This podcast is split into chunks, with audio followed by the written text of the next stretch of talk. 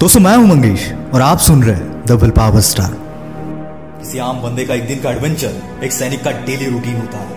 कहते हैं एक जवान की आंखों में अपने दुश्मन के लिए वो आगोश दिखता है, एक घायल के लिए वो सहानुभूति दिखती है और एक बच्चे के लिए प्यार दिखता है। आज हम कुछ ऐसी ही वीरों की कहानी आपके साथ शेयर करने वाले हैं जो सुनने के बाद यकीनन रोंगटे खड़े हो जाएंगे। हमारे लिस्ट में पहला बंदा वो है जिन्हें दुश्मन शेरशाह के नाम से बुलाते हैं। इन्होंने जंग लड़ने से पहले अपने सीनियर से कहा था, अब तो तिरंगा लहरा कर आऊंगा या फिर तिरंगे में लिपट कर। इस अकेले बंदे ने 11 दुश्मनों को ढेर कर दिया था और जंग में जब उन्होंने देखा कि उनका एक सिपाही घायल हो गया है, तब ये बिना सोचे समझे अपने साथीदार के पास कूद पड़े और अपने साथी की जान बचाने के लिए खुद को मशीन गन के सामने झोंक दिया और वहीं पर यह वीर शहीद हो गया। इस बंदे की स्टोरी इतनी इंस्पायरिंग है कि हमारा बॉलीवुड इन पर मूवी बना रहा है। दोस्तों सैनिक के देशभक्ति का अंदाज हम इसी बात से लगा सकते हैं कि दुश्मन के कब्जे में और उनकी जमीन पर होकर भी खुद की जिंदगी के लिए मां से बगावत करने का ख्याल भी इनके दिमाग में नहीं आता। इस लिस्ट में अगला नाम है सौरभ कालिया। दोस्तों इस बंदे की स्टोरी जब मैंने पहली बार सुनी थी मेरे रोंगटे खड़े हो गए थे। कारगिल के दौरान ये शहीद हो गए।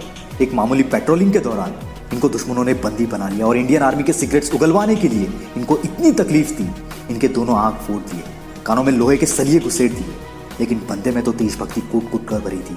इन्होंने सारी तकलीफें सही लेकिन जब तक जिस्म में जान थी अपना मुंह नहीं खोला।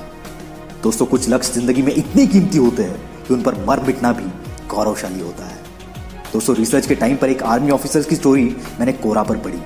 अनफॉर्चुनेटली मुझे उनका नाम वहां पर नहीं मिला, पर इस स्टोरी ने मुझे अंदर से हिला दिया। ये स्टोरी सुनने के बाद आप खुद महसूस करोगे कि यार हमारी लाइफ कितनी ईजी है। ये आर्मी ऑफिसर हर रोज एटीएम में जाकर 100 रुपए निकालते थे। ना रहकर एटीएम के वॉचमैन ने उनसे पूछा कि साहब आप एक ही दिन में हफ्ते 2 हफ्ते का पैसा क्यों नहीं निकाल लेते। इस पर ऑफिसर ने जवाब दिया कि ये एटीएम मेरी पत्नी के नंबर से लिंक्ड है। जब भी मैं एटीएम से 100 रुपए निकालता हूँ तो उनको तसल्ली होती है कि मैं जिंदा हूँ। कुछ ऐसी होती है दोस्तों आर्मी ऑफिसर्स की लाइफ। दोस्तों इस लिस्ट में अगला नाम है मेजर पद्मापणि आचार्य। इनका मानना था कि देश के लिए जंग लड़ते हुए शहीद होने से बड़ा सौभाग्य और कोई नहीं। कारगिल वॉर के टाइम पर इन्हें इतनी गोलियां लगी थी, फिर भी यह बंदा घायल हालात में अपने देश के लिए लड़ रहा था और इसी दौरान वो शहीद हो गए। इन्होंने जंग लड़ने से पहले अपने पिताजी को एक चिट्ठी लिखी थी जिसमें उन्होंने लिखा था कि पिताजी मेरी बेटी को हर दिन महाभारत से एक कहानी सुनाना, जो अपने पिता को इसके बाद शायद कभी ना देख पाए। लिस्ट का अगला नाम है मनोज कुमार पांडे। इस बंदे ने आर्मी इसीलिए ज्वाइन किया था क्योंकि इनका सपना था कि एक दिन परमवीर चक्र मेरे सीने पे हो। ये कहते थे अगर खुद को साबित करने से पहले मुझे मौत आती है तो मैं उससे भी नहीं छोड़ूंगा।